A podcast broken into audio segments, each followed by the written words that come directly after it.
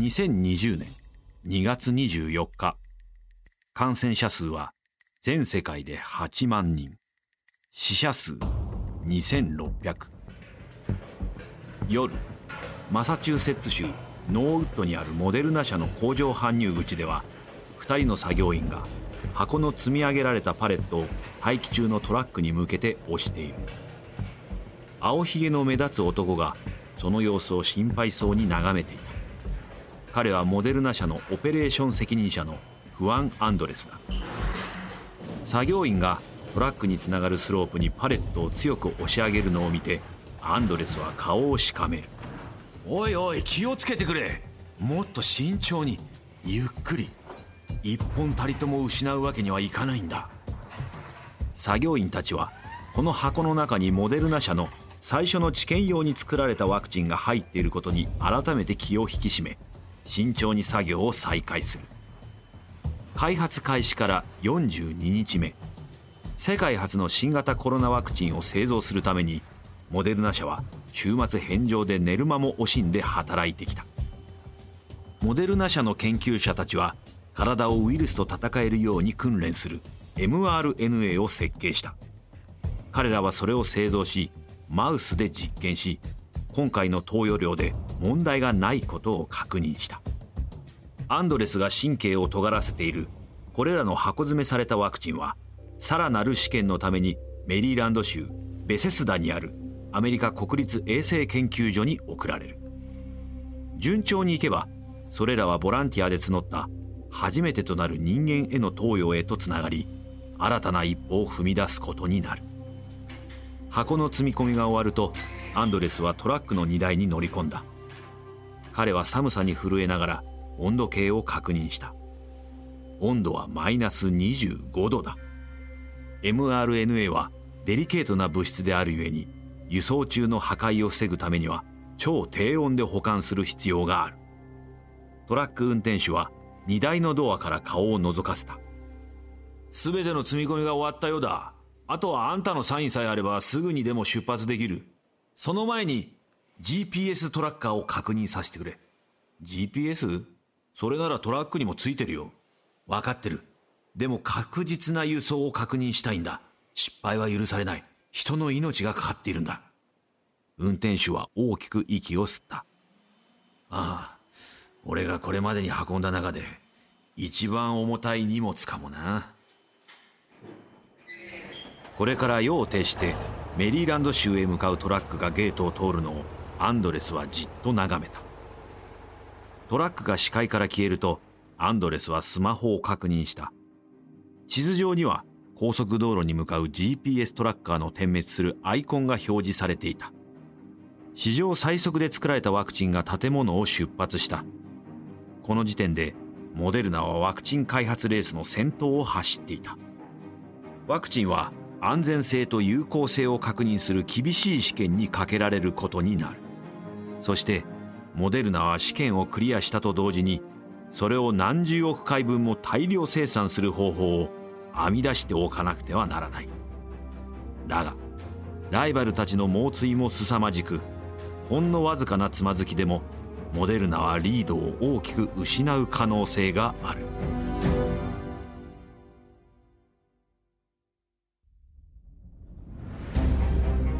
原作ワンダリ制作日本放送がお届けするビジネスウォーズ。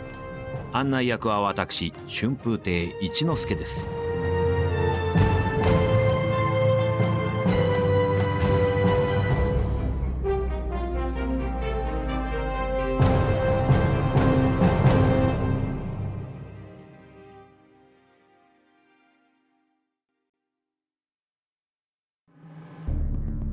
回のエピソードではバイオンテック社とモデルナ社は mRNA 医薬の理論を現実のものにするために何億ドルもの資金をかき集めました。しかし10年間その大きな期待に応える製品は一つも誕生せず2020年になる頃には投資家たちはこの夢に失望していました。しかし新型コロナウイルスが世界中に広まり始めたことによりこのスタートアップ企業2社のワクチン開発能力が試される時が来ていました。彼ら以外にもオックスフォード大学やボストンのベス・イスラエル・ディーコネス医療センターなどのライバルも開発に乗り出していました。しかしワクチンを市場に出すには膨大な資金と強大な製造力が必要です。彼らは厳しい条件をクリアしていかなければなりません。第3話大いなる賭け。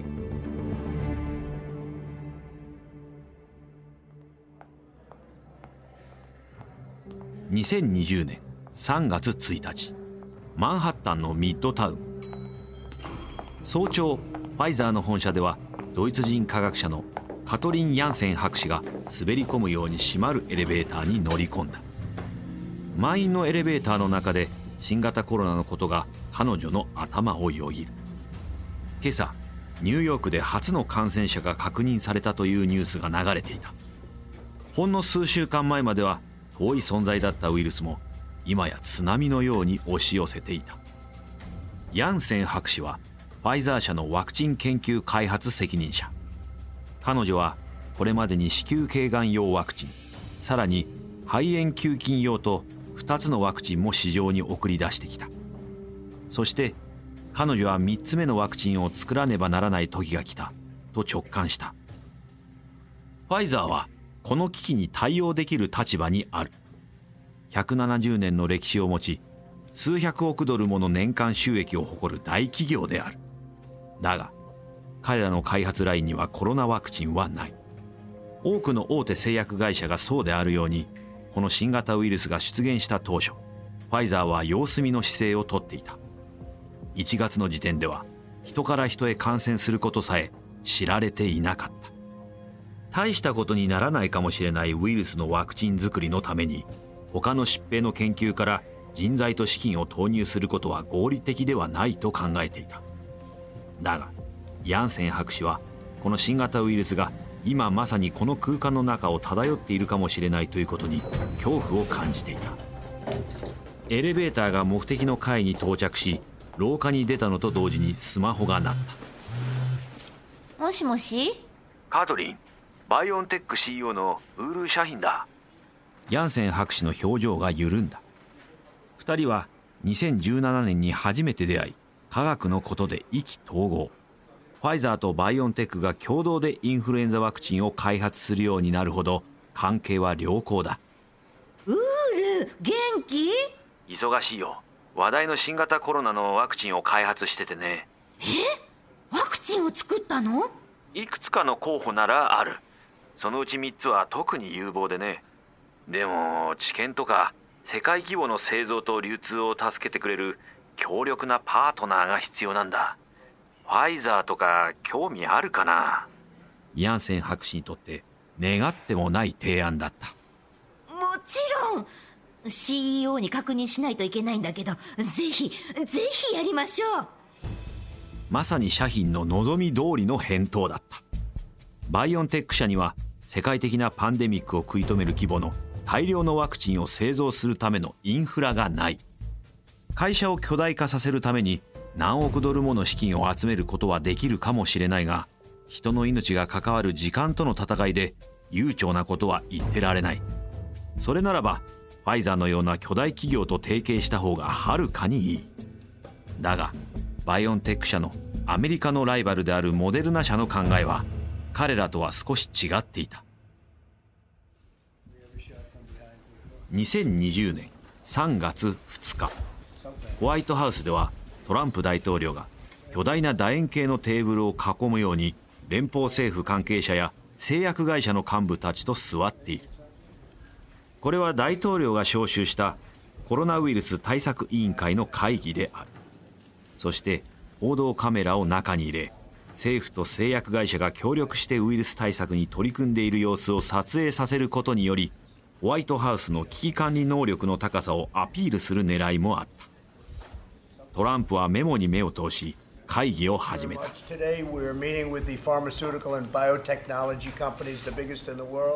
今日は新型コロナウイルスに対するワクチンや治療法の開発を連邦政府がどのようにして加速できるかを議論するために世界で最も大きく最も権威がありすぐに結果を出すことができる製薬会社やバイオテクノロジー企業と会議を行う。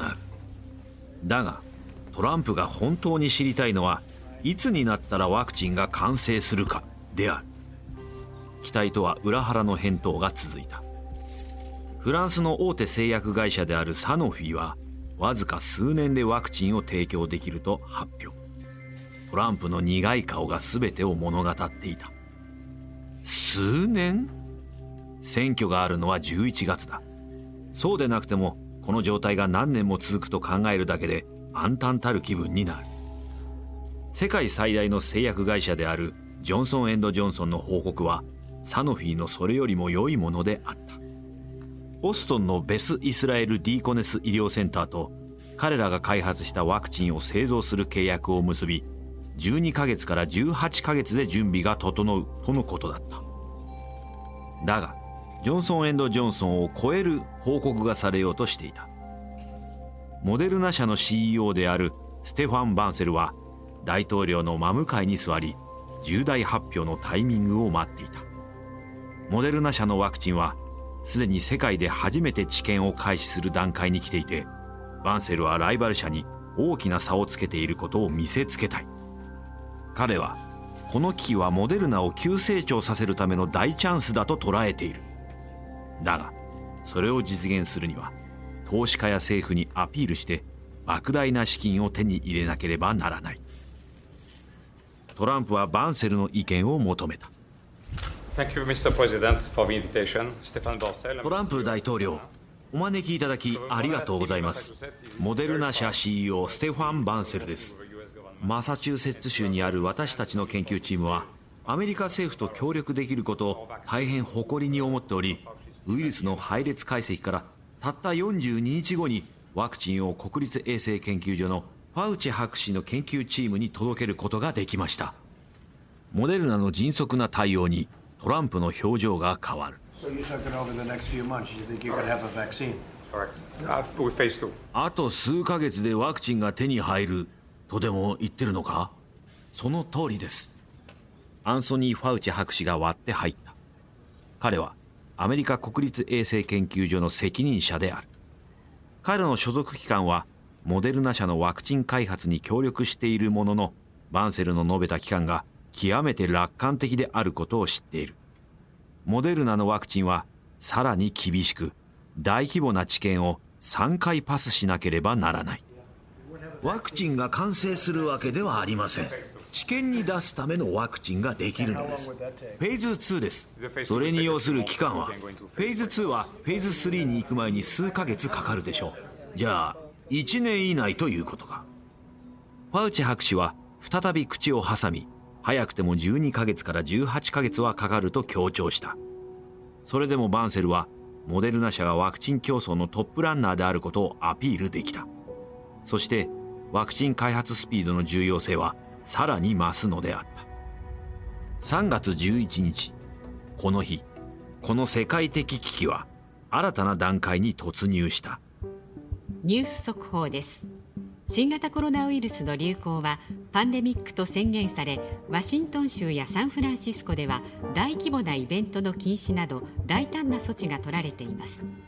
アメリカ国内の累計感染者数が1000人を超え州知事は協力しなければ自分では知らないうちに愛する家族を殺すことになりかねないと市民に対し厳しい警告を発しました。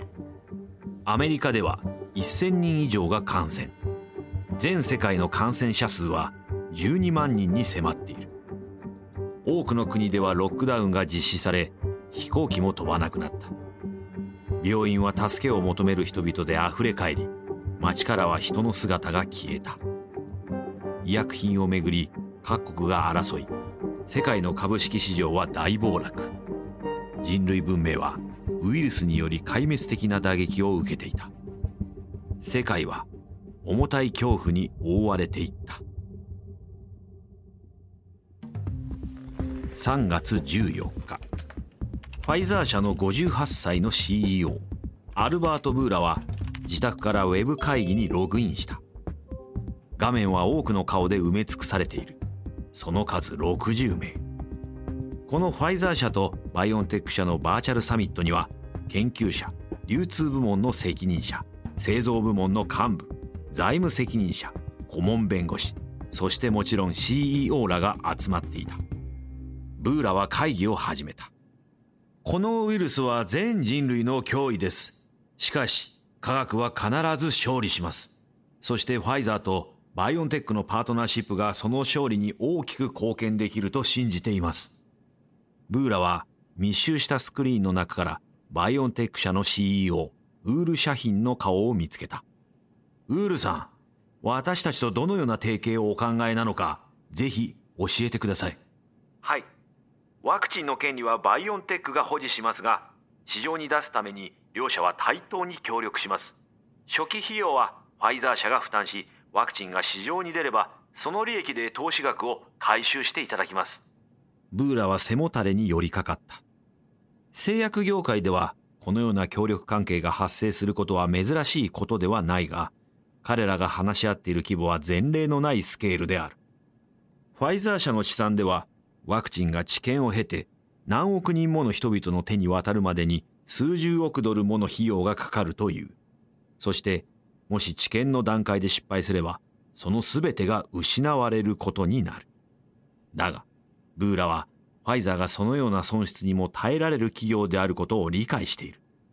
何より、この危機において傍観者でいることは道義的に許されない。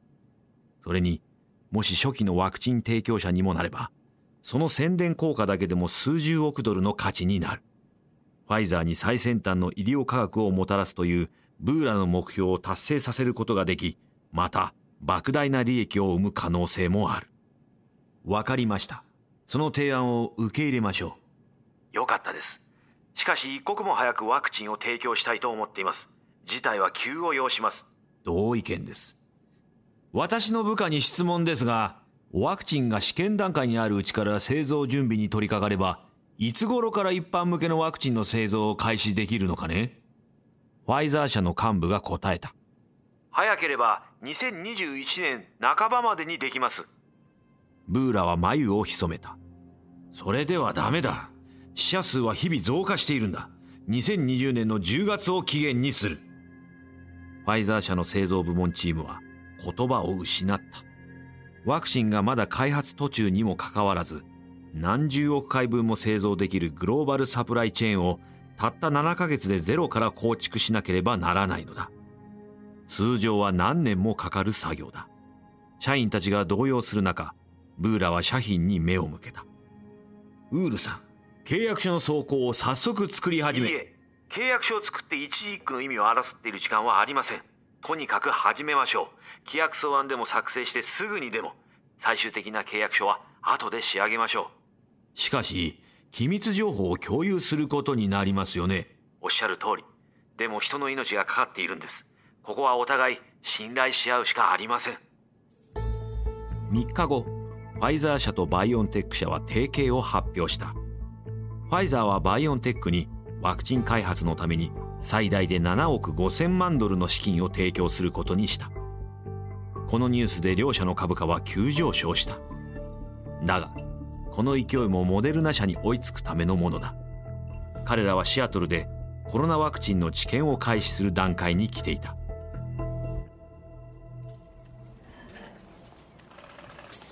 シアトルの中心街にある医療研究施設の診察室でグレーのタンクトップを着た2児の母である43歳の女性が報道カメラに囲まれながら座っている。彼女の名前はジェニファー・ハラー。世界で初めてモデルナの新型コロナワクチンを接種する人になるところである。治験の募集をフェイスブックで見つけ申し込んだ。彼女はモデルナ社のフェーズ1の試験を受ける45人の被験者の一人である。今回の試験の目的はワクチンそのものの有効性を確認することではなく接種により重篤で直接的な害が発生しないことを確認するためである。勇気ある行動の見返りとしてハラーと他の被験者はそれぞれ1100ドルの謝礼が与えられることになっている。ハラーは2回のうち1回目の接種を受けた後報道カメラに向かって被験者になった理由を語った。みんなが uh, 無力感を抱いてる今.私に何かできることがないかと思い決意しましたこの場にいられることを嬉しく思いますモデルナ社にとってハラーが世界で初めて新型コロナワクチンの接種を受けている映像は最高の PR だった前の日までモデルナという社名はバイオテック業界以外ではほとんど知られていなかっただが今や世界の人々そして何といっても潜在的投資家がモデルナこそがワクチン競争をリードしていることを知った。この時ワクチン競争の先頭を走っている4社のうち3社が大きく勢いを伸ばしていた。モデルナのワクチンは治験に突入。バイオンテックはファイザーの強力な製造力を確保。ジョンソン・エンド・ジョンソンはベス・イスラエル・ディーコネス医療センターと協力している。だがオックスフォード大学は大きく遅れをとっていた。1月に1週間足らずで最初のコロナワクチン試作品を作ったものの教育機関であるという事情もありワクチンを自力で市場に送り出すためのインフラを持ち合わせていなかった。またワクチンをどのようにして研究室レベルから大きな規模に拡大させるかについて内部対立が発生しプロジェクトは膠着状態に陥っていた。このままでは彼らのワクチンがフィニッシュラインにたどり着けるかさえも怪しくなる。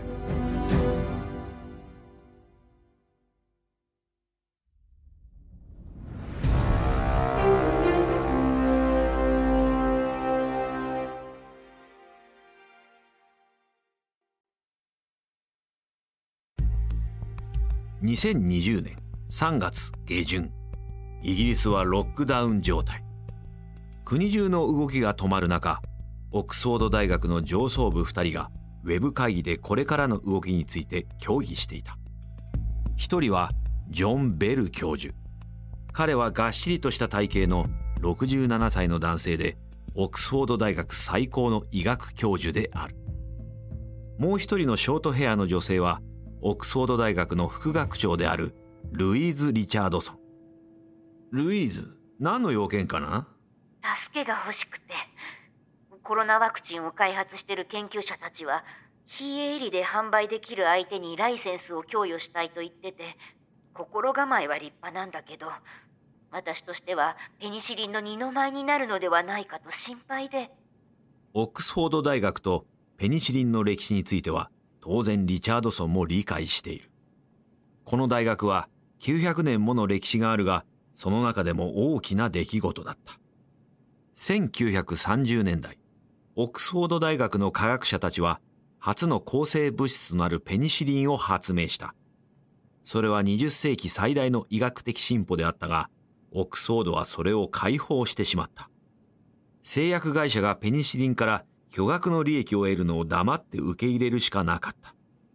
利益のほんの一部を分けてもらうだけで何年もの研究費を賄うことができるほどの大きな資金を得るチャンスを失った。ベルがうなずいた。買い手を探してほしいってことかな。まずは選択肢を整理したいんです。でもワクチンの権利を私たちと共有している研究者たちはパンデミックから利益を得るようなことは絶対認めないからそこだけは注意して。それだと製薬業界のほとんどの企業が難しそうだな。でもやれることはやってみよう2020年4月中旬ベルは大学の研究者とアメリカの大手製薬会社メルクと緊迫したウェブ会議を開いていた。メルクはグラクソ・スミスクラインに次ぐ世界第2位のワクチンメーカーである。ウイルスが発生した当初メルクの上層部はワクチン開発に着手したいという自社の研究者の要望を拒否した。パンデミックの発生が明らかになっていなかったためワクチン開発を優先する方針を打ち出すことができなかった。だが今彼らは失われた時間を取り戻そうと必死になっていた。メルクとオックスフォード大学が協力すれば両者の問題は解決される。だが意見がなかなか一致しない。メルクの幹部はオックスフォードの非営利の姿勢に探りを入れてみた。ワクチンからある程度の利益を得られなければ意味がありません。比較的低い利幅ならどうでしょうか？ワクチンを開発しているオックスフォード大学の研究室責任者エイドリアン・ヒルが割り込んだ。何を言っているんですか？私たちのワクチンを使ってパンデミックから利益を得ることは絶対にありえません。ならば最初に話し合った条件を修正する必要があります。非営利のシナリオではオックスフォードには売上の1%のロイヤリティしか支払う用意がありません。そして10億回分ではなく3億回分の生産しか保証しません。ヒルの頭に血が上った。ダメだ。絶対ダメだ。3億回分では発展途上国に十分な量を供給することができない。私たちのワクチンは全世界で手頃な価格で誰でも入手できるものでなければならないんです。ベルも反論したそれに1%はあまりにも低い。ではどちらかを選んでください。メルクの社員たちが不満げにログアウトした後ベルはワクチン研究者たちに向いた。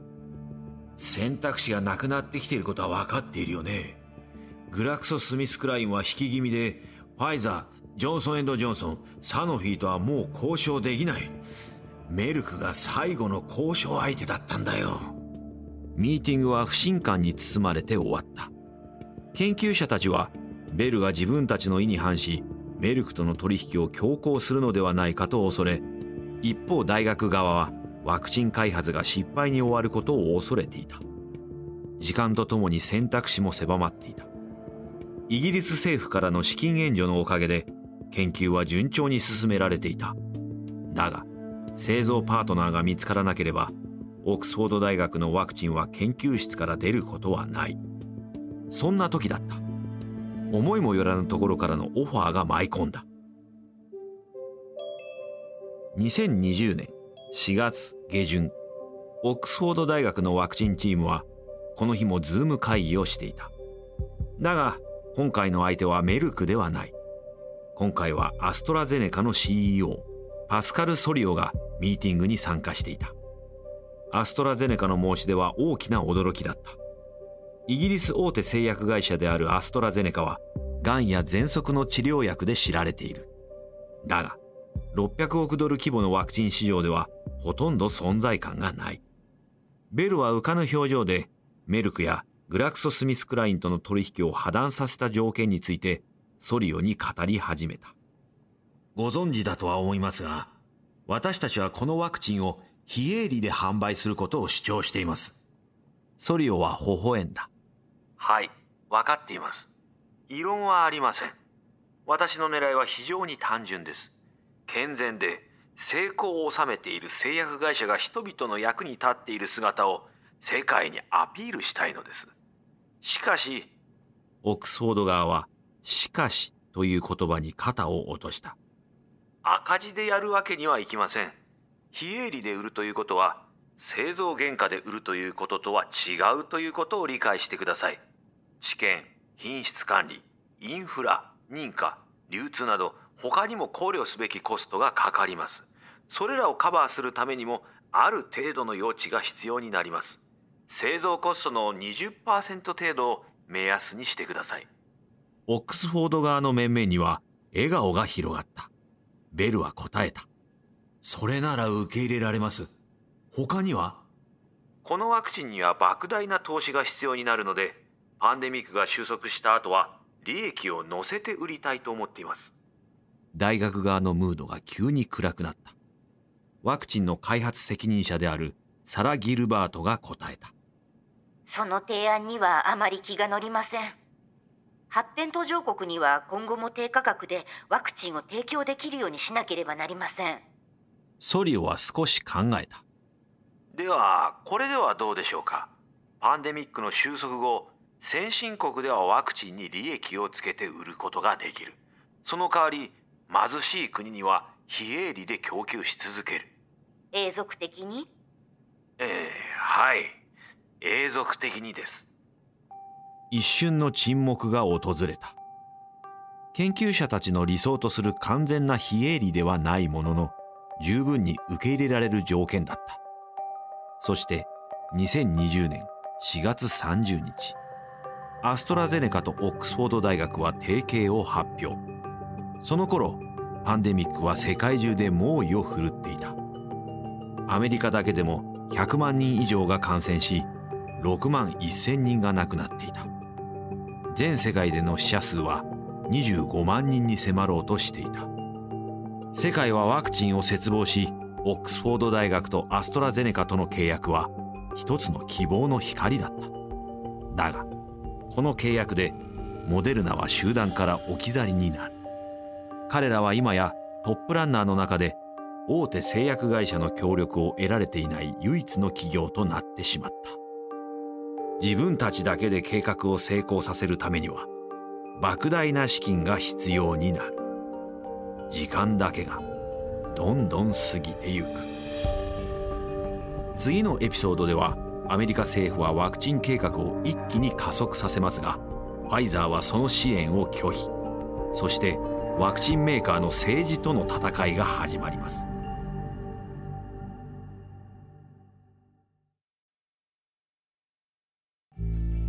お届けしたのはビジネスウォーズ。